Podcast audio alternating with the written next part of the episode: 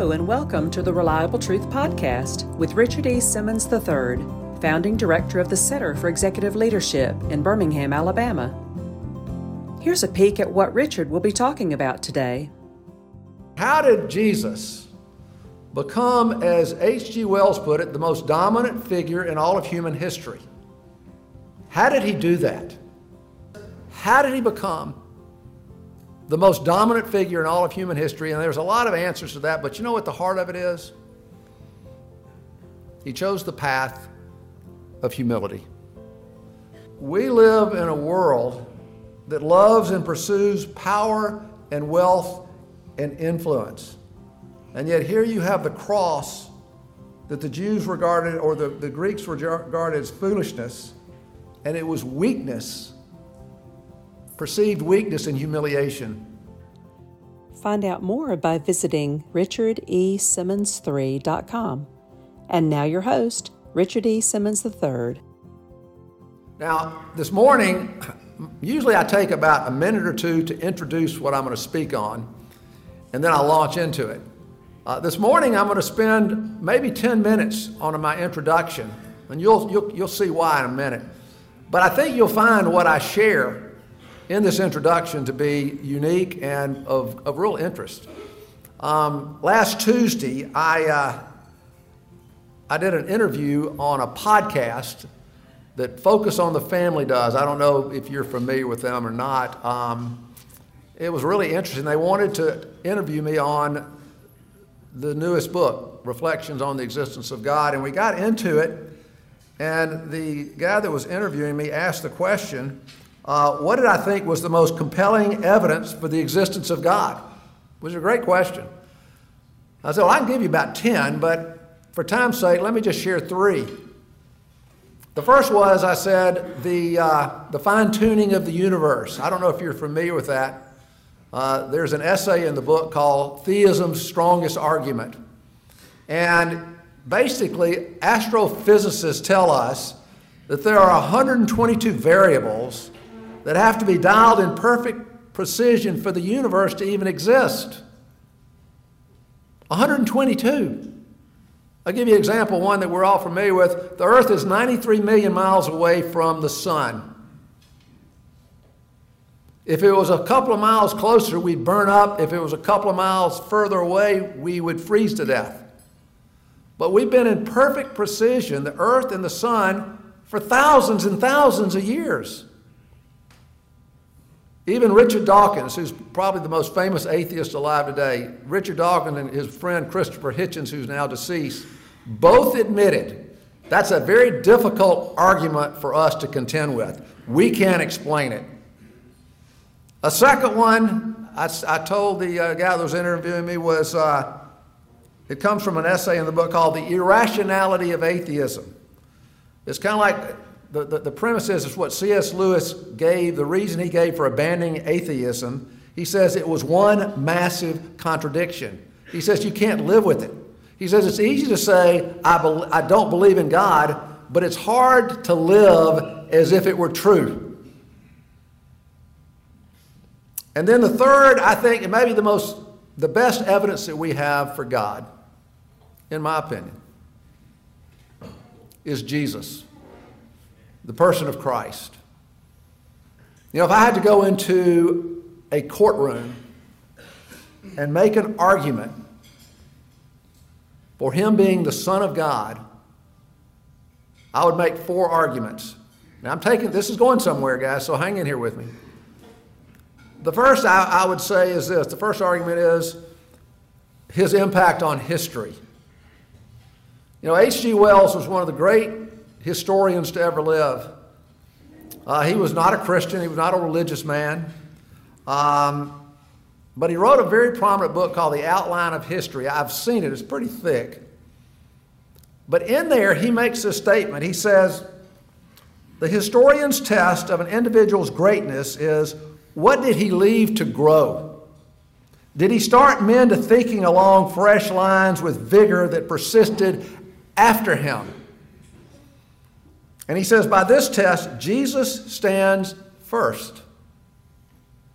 And then he says, Christ is the most dominant figure in all of human history. Now, think about that, guys. Here's this man.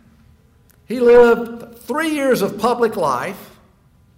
He lived in Palestine, which was really kind of the armpit of the vast Roman Empire. And yet, he ends up being the most dominant figure in all of human history. How in the world does that happen? Second, the second argument I would make in a court of law is the evidence for the resurrection. Now, scores of books have been written on this. Um, there's an essay in the book on this. But I get this from Dallas Willard, who was he was the head of philosophy department at USC for years. And he says, you know, if you can get a skeptic, a religious skeptic, who is open minded,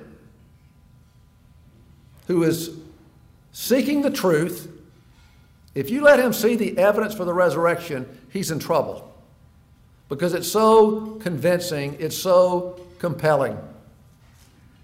I don't know if you've ever heard this. I think this is a pretty interesting statement that Christianity is the only falsifiable religion in the world. In other words, the only religion in the world that depends on historical events for it to be true. Because if you can prove that Jesus did not rise from the dead, Christianity is dead. The Apostle Paul even admits that. If Christ didn't rise, this is in 1 Corinthians 15, he says, if Christ did not rise, the Christian faith is worthless and we are fools to be pitied in following it. Now, this is what I, have shared this before at an Easter breakfast, but I, I just find this so interesting. There are a number of great scholars. I want to make sure this is off. There are a number of great scholars, a lot of them are historians uh, some of them, one of them was an attorney, one of them was an archaeologist. I think they understood this. And I think they confidently believed through studying the historical record, they could debunk the resurrection. Now, if they could do that, think about what that would mean. I'm sure they also thought they'd be famous. I don't know that, but you know, to, to basically destroy Christianity. And, and basically, I know of six scholars who set out to try to do that. Josh McDowell, J.D. Anderson, Lee Strobel, Frank Morison, Gilbert West, William Ramsay. They all confidently said, Ramsay spent 30 years doing this as an archaeologist. And all six of them concluded, we can't disprove it. And this is what's so incredible. All six of them became Christians. All six of them became Christians. And I could read to you a number of what they said. I want to read to you the words of Frank Morison. Morison was a very prominent lawyer in London. He prepared to write a book called Disproving the Resurrection. And after several years of completing his research, he said I was, he felt compelled, I had to write another book, a completely different book that's become a classic. You can go buy it today on Amazon. It's called Who Moved the Stone? And he, what he did is he demonstrated using courtroom rules of evidence that Jesus rose from the dead. And he said, There is no other explanation based on all of my research. But I want to read to you these words. This is, this is the, these are the opening words of the book, Who Moved the Stone? He says this study is in some ways so unusual and provocative that the writer thinks it's desirable to state here very briefly how the book came to take its present form. In one sense, it could have taken no other, for it is essentially a confession the inner story of a man who originally set out to write one kind of book and found himself, by the sheer force of circumstances, to write quite another. It's not that the facts themselves altered, for they are recorded imperishably in the monuments and in the pages of human history. But the interpretation to be put upon the facts underwent a change. Somehow the perspective shifted. Not suddenly, as in a flash of insight or inspiration, but slowly, almost imperceptibly, by the very stubbornness of the facts themselves. Remember what I said a minute ago Christianity is the only world religion where spiritual truth depends on the veracity of clearly defined and discoverable historical events and facts. Third argument for Christ being the Son of God. And this is a powerful one, too. The fulfillment of messianic prophecies. Now, I think most of you know that the Jewish faith depends and is really built around certain prophecies of the coming Messiah that they're waiting on. But it's also at the very heart of the Christian faith because in, in the Old Testament there's, there's a number, a significant number of messianic prophecies, and Jesus fulfills all of them. Now, let me, let me give you two of my favorite, and then I'll move on into really the subject we're going to talk about this morning. Um, in Isaiah 9 6, written 700 years before Christ shows up, this is what it says For a child will be born to us, a son will be given to us. And his name will be called Wonderful Counselor, Mighty God, Eternal Father, Prince of Peace. So think about what it's saying. He's saying a son is going to be given to us, he's going to come into the world, and we're going to call him Mighty God. And then in Isaiah 53, it talks about he will be pierced through for our transgressions. He'll be crushed for our iniquities. Our sins will fall on him. I remember a guy that I worked with back in the insurance business. He was from Connecticut. He moved to uh, Alabama. He grew up Jewish. And he became a Christian. And I remember we was having a conversation about this, and he said this not, he was not being condescending, he was not being self righteous. He said it out of sadness. He says, my, my people are so blind. This is so clear. These messianic prophecies. Now, the fourth argument I want to spend the balance of our time on, and you'll see why in a minute. So, how did this is a good question. How did Jesus become, as H.G. Wells put it, the most dominant figure in all of human history? How did he do that? Well, he didn't do it because he had, a, he had great wealth like a Solomon. Jesus had no money. He didn't do it with power. He, had, he didn't have a great army like King David did. And he, he, he, didn't have any great education. He, he grew up as a carpenter in Nazareth. In fact, it's interesting in Isaiah 53 it says, He has no stately form or majesty that we should look upon him, no appearance that we should be attracted to. He wasn't a good looking guy that drew people to him. He had nothing going for him. And so the question is, how did he become the most dominant figure in all of human history? And there's a lot of answers to that, but you know what the heart of it is? He chose the path of humility. Now, our, our modern world doesn't really get this. People don't really understand what humility is. But I contend that Christ had made such a difference in, in, in this world because of the power of a humble life. I think he was the greatest leader to ever live because he was the most humble man to ever live. Now, my guess in a, a, group of businessmen, and I know we've got coaches in here, we've got all different occupations, but probably the most popular, maybe the best selling business book of all time was Jim Collins' Good to Great. If you haven't read it, I, I highly recommend it.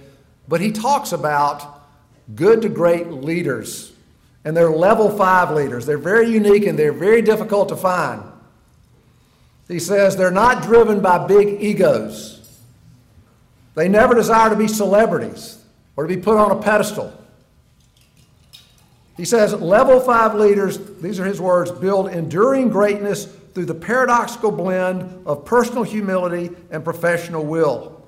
He said, this is, in, they're a study in duality, in that they are modest, yet they're very willful, they're humble, yet they're fearless.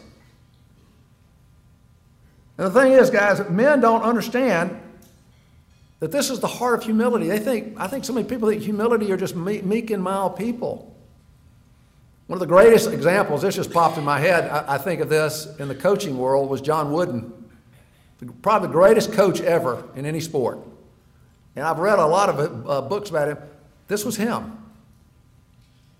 This is a picture of him. Tim Keller's made a similar observation. He said, The humble are kind and gentle, but they're also brave and fearless. If you're to be humble, you can't have one without the other. And I truly believe, guys, this is the way God has designed life in regard to leadership. Great leaders are humble.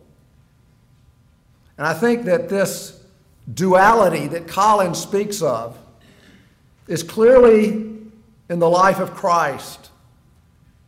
Listen to these powerful words of philosopher James Stewart.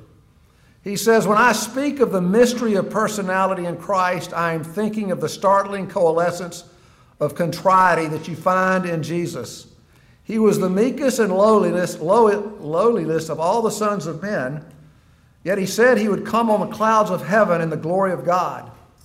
He was so austere that evil spirits and demons cried out in terror at his coming. Yet he was so genial, winsome, and approachable that children loved to play with him, and the little ones nestled in his arms. No one was ever half so kind or compassionate toward sinners, yet no one ever spoke such red hot, scorching words about sin. He would not break the bruised reed and his whole life was love. Yet on one occasion he demanded of the Pharisees how they expected to escape the damnation of hell. He was a dreamer of dreams and a seer of visions, yet for sheer stark naked realism, he was all of our self styled realists beaten. He was a servant of all, washing the disciples' feet, yet masterfully strode into the temple and the hucksters and traders fell over one another in their mad rush to get away from the fire they saw blazing in his eyes. There is nothing in history to compare to the life of Christ. And so, guys, as we have arrived here on this Good Friday morning, I think the real humility of Jesus is seen when he surrenders his will and voluntarily goes to the cross. That's what Paul tells us. He said Christ existed in the form of God, but he did not regard equality with God a thing to be held on to. But he emptied himself, taking the form of a bondservant and being made in likeness of men. And listen to this being found in appearance as a man, he humbled himself by becoming obedient to the point of death, even death on a cross. Think about it in these terms.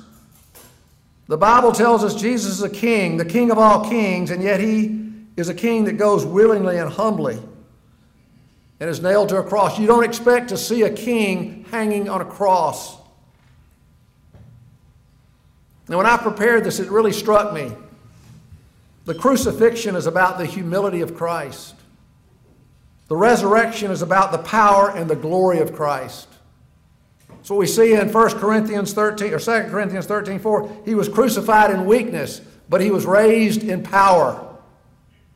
And Paul captures the essence of this with these words from 2 Corinthians 1 when he says, For indeed Jews ask for signs, Greeks search for wisdom, but we preach Christ crucified. To the Jews, it's a stumbling block. To the Gentiles, it's foolishness. But to those who are called, both Jews and Greeks, Christ is the power of God and the wisdom of God. Paul is telling us the heart of his teaching is Christ crucified. But he says to the Greek Gentiles, the, Christ of, the, the cross of Christ is foolishness because the Greeks were very learned, they were very sophisticated, they sought knowledge in philosophy. In fact, the birth, birth of philosophy is in ancient Greece. And so a, a, crucified Jewish teacher had no relevance to them, it was foolishness. But Paul says the cross of Christ was to the Jews, however, a stumbling block. In fact, in verse 22, the Jews it says we're looking for a sign. What kind of sign were they looking for? They were looking for a Messiah who was a conquering military leader like David. They had been dominated and ruled by the Assyrians, the Babylonians, and now the Romans. They wanted a powerful king, they wanted a conquering king. And here was Jesus, their supposed king, and he gets crucified on a cross.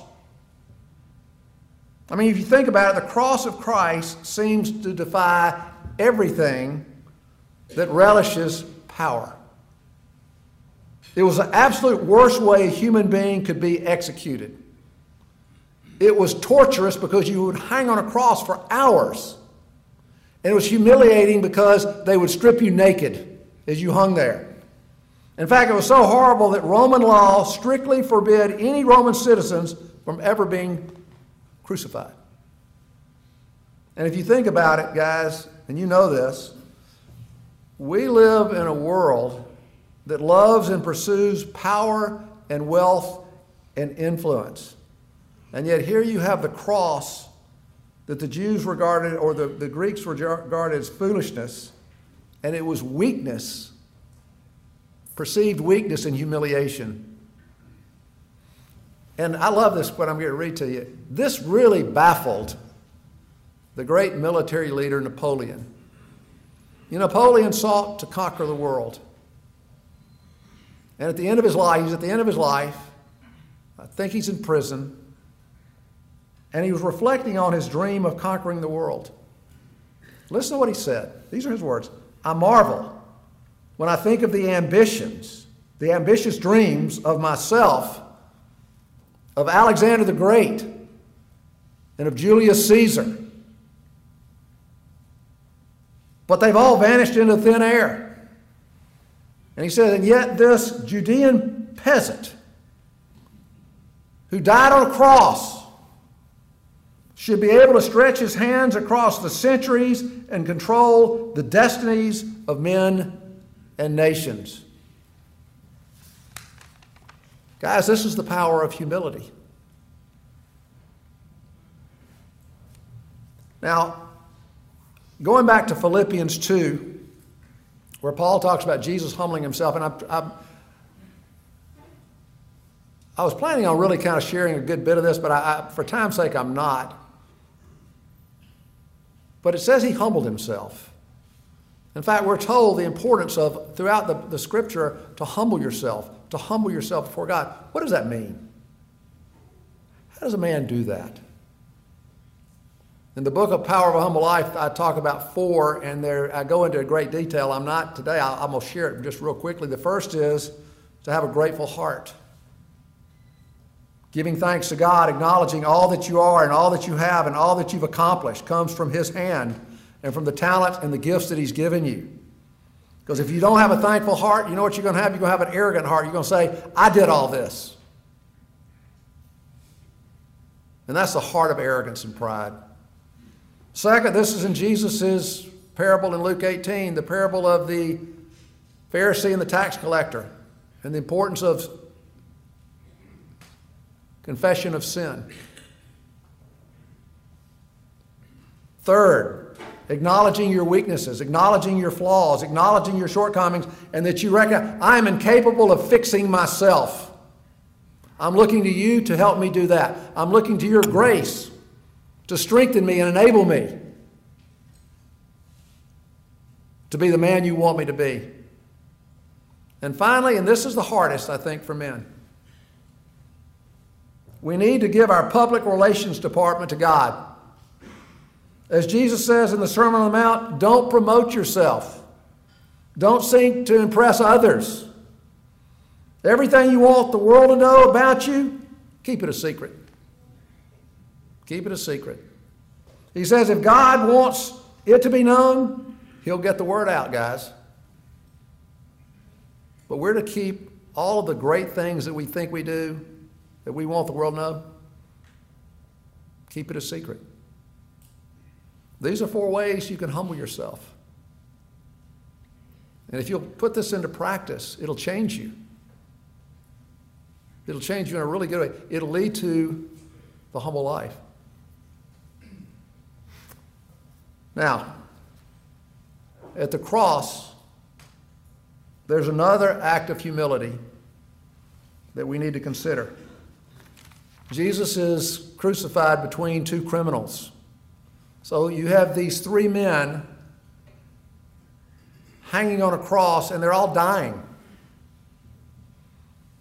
And you have all these onlookers mocking Christ, saying, You saved others, save yourself.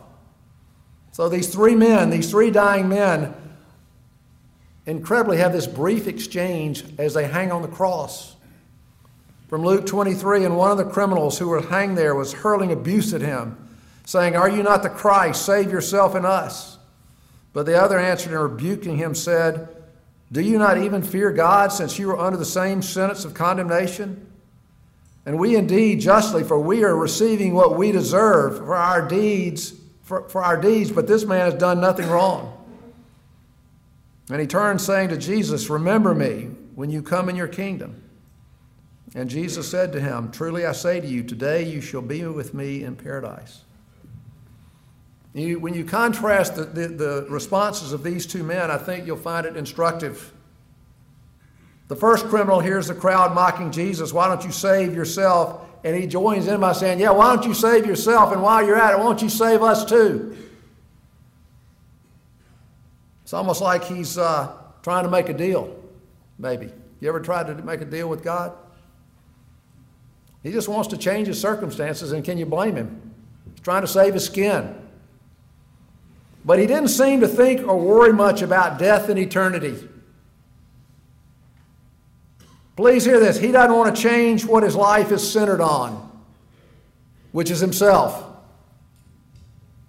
But the second criminal is more concerned about his soul than saving his skin. He was more concerned about his eternal well being than anything else. And Jesus talks about this in Mark 8. He says, What does it profit a man if he gains the whole world but forfeits his soul for all eternity? So this second criminal gets it. He says to the second guy, Because of our wicked ways, because of our sin, we deserve to be abandoned by God. We deserve what we are receiving.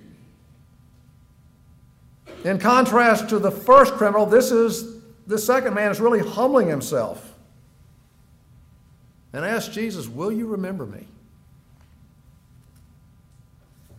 It strikes me these two criminals represent somewhat of a parable for, for all of us.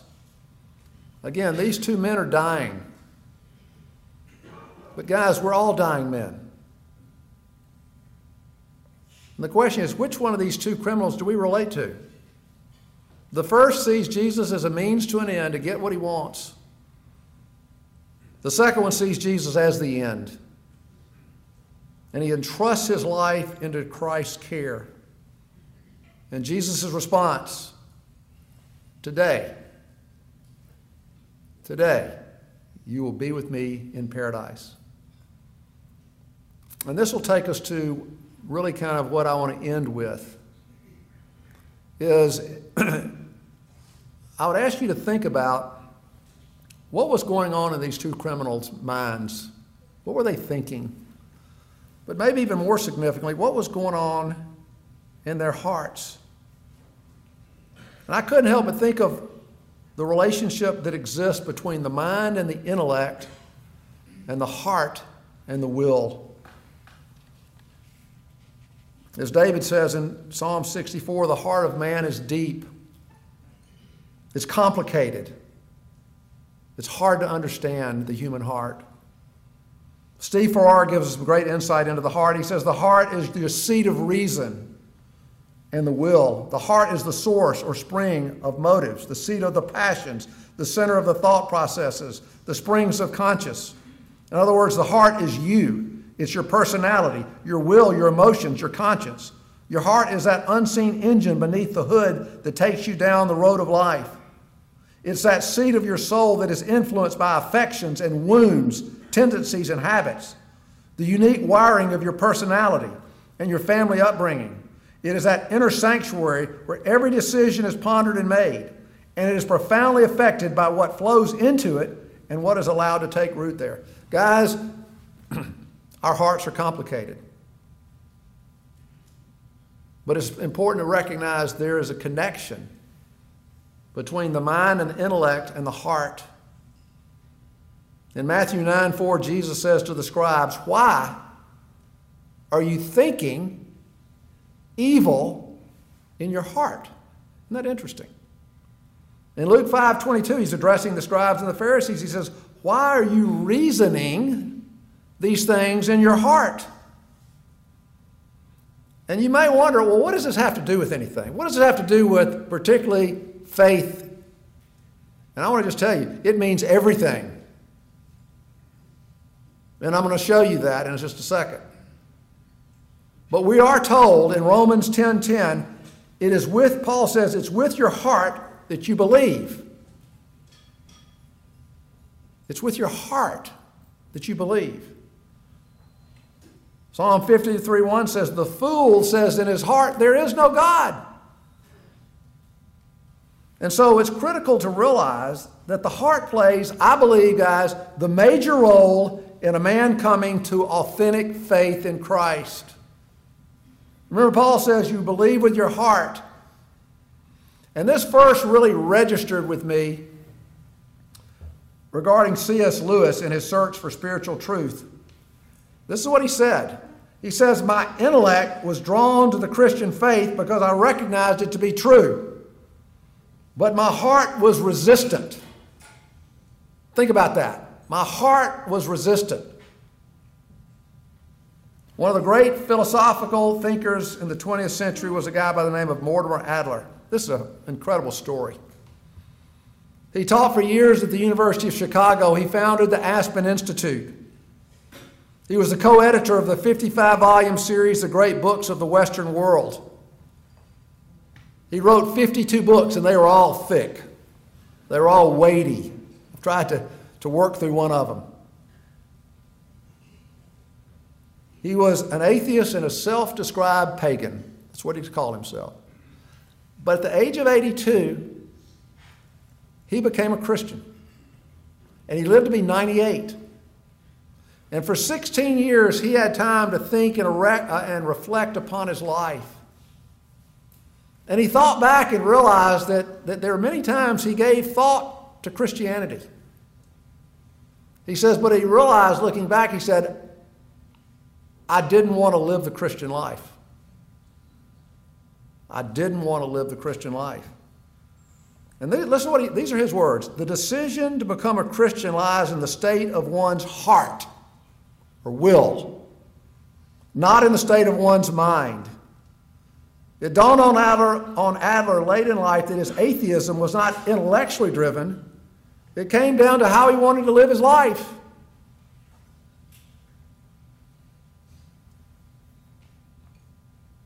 I'll give you one other great story, and then I'm going to move into wrapping this up. Um, Scott Peck tells a, a powerful story as it relates to the resistance of the heart. And it's a story of one of his patients. Her name was Charlene. She struggled with depression. She experienced real meaninglessness in her life.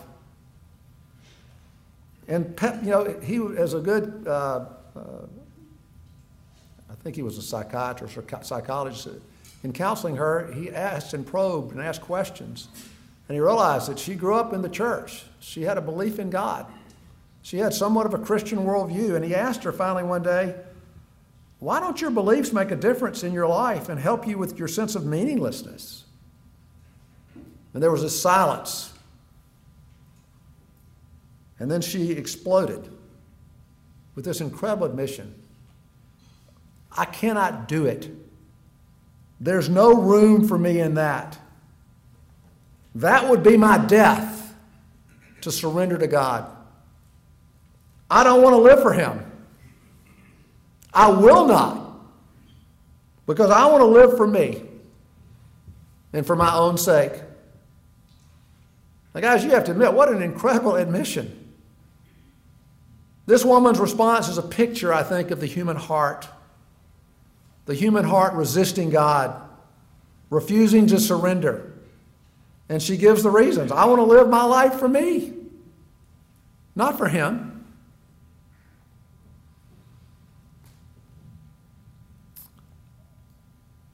I'm going to leave you with two stories. We'll be done.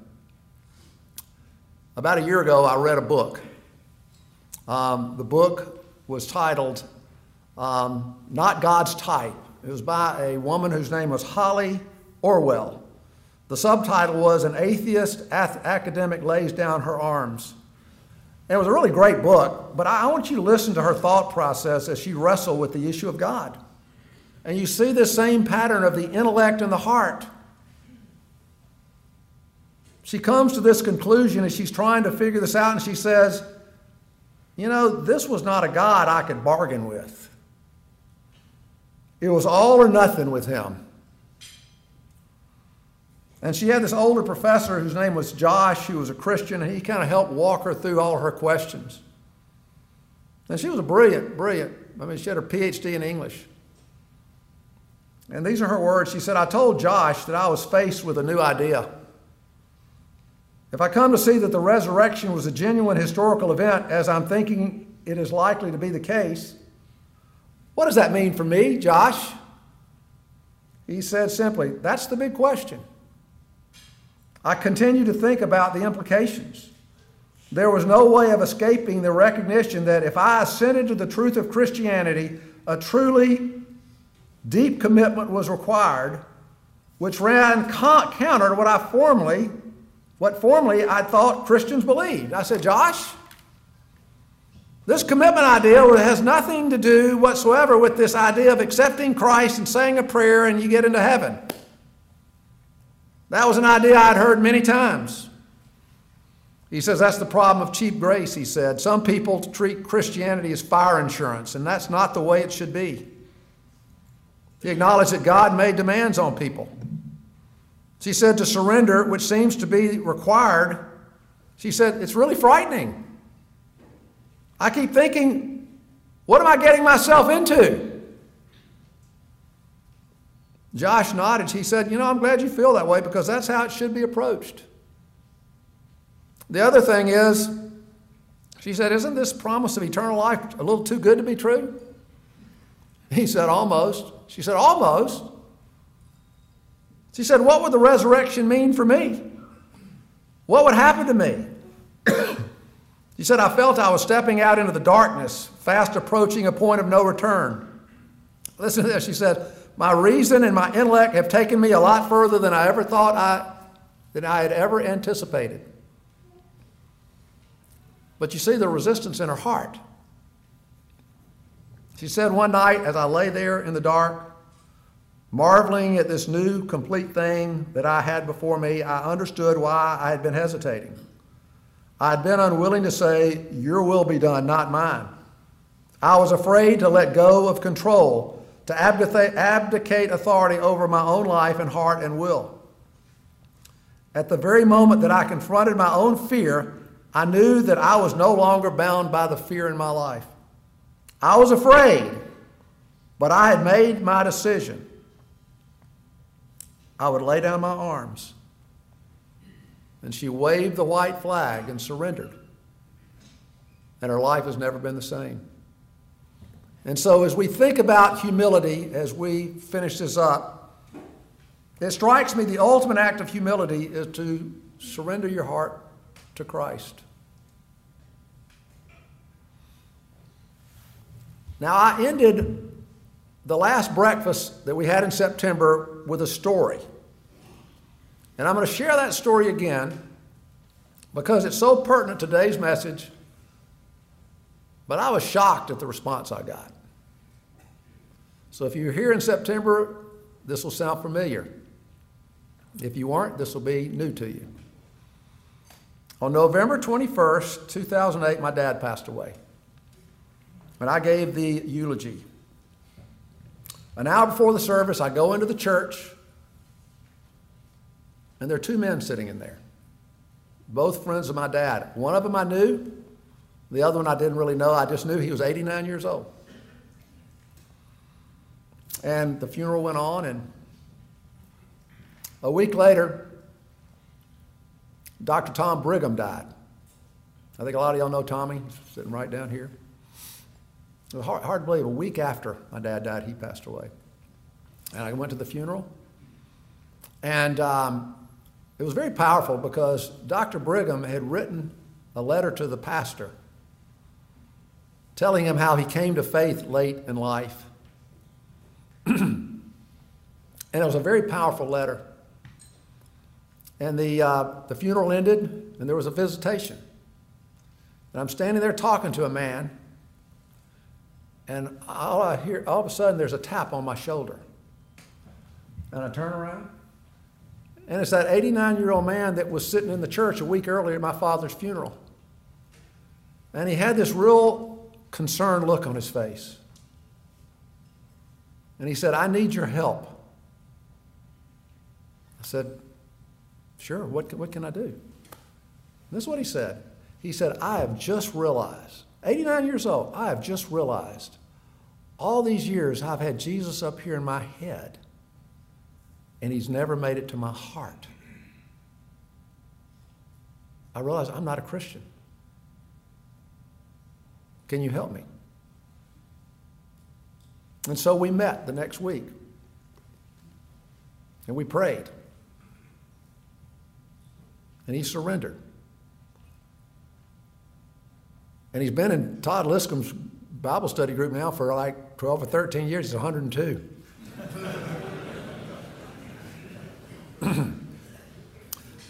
I share this story because I was surprised at how, how, how, people said to me later, Richard, I'm not sure Christ is in my heart. I had one gentleman who's older than I who came by my office and we talked about it, and he said the very same thing. I'm not sure Christ is in my life or in my heart. I said, Well, you know, you, you can make sure that that's the case. We can pray a prayer of surrender. And we did. And you'll love this. When we were finished, he looked at me and he said, So I'm now in. I said, Yeah. Then he said this, you'll love this. He said, So I'm now on the team. I said, Yeah.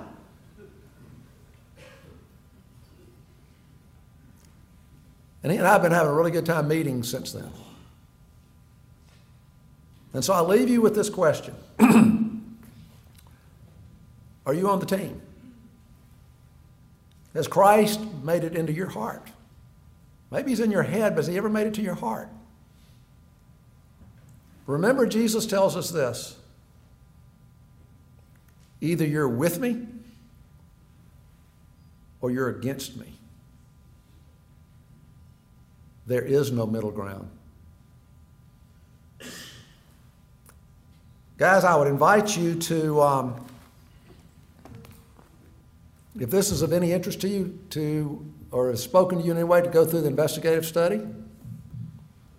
Uh, some of you may want to be in a Bible study. Maybe you might want to come meet with me like this gentleman did. Would love that. But I don't, you know, we've been meeting for, here for a long time. Rarely do I ever close with a prayer of surrender. But some of you might be like the people who said to me, I'm not sure he's ever made it into my heart.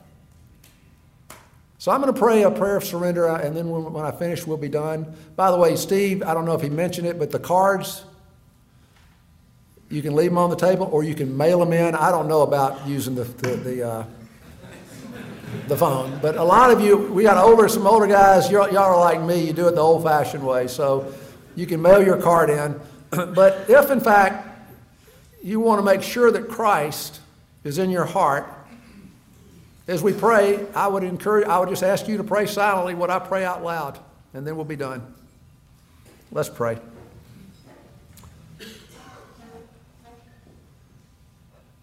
Lord God, I, I acknowledge my great need for you. I realize I'm sinful and I need your forgiveness. And Lord, I desire to follow you. So I surrender my heart to you. I ask that you come into my life. I pray that you'd make me the man that you want me to be. And I thank you for doing this. And I pray this all in Christ's name. Amen. Thank you guys for being here. Have a great Easter. Thank you.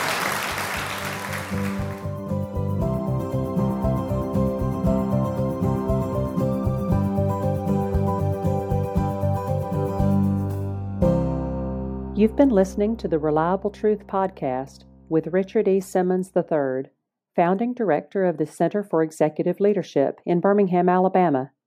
For more resources, please visit our website at www.richardesimmons3.com or by email to richard at richardesimmons3.com.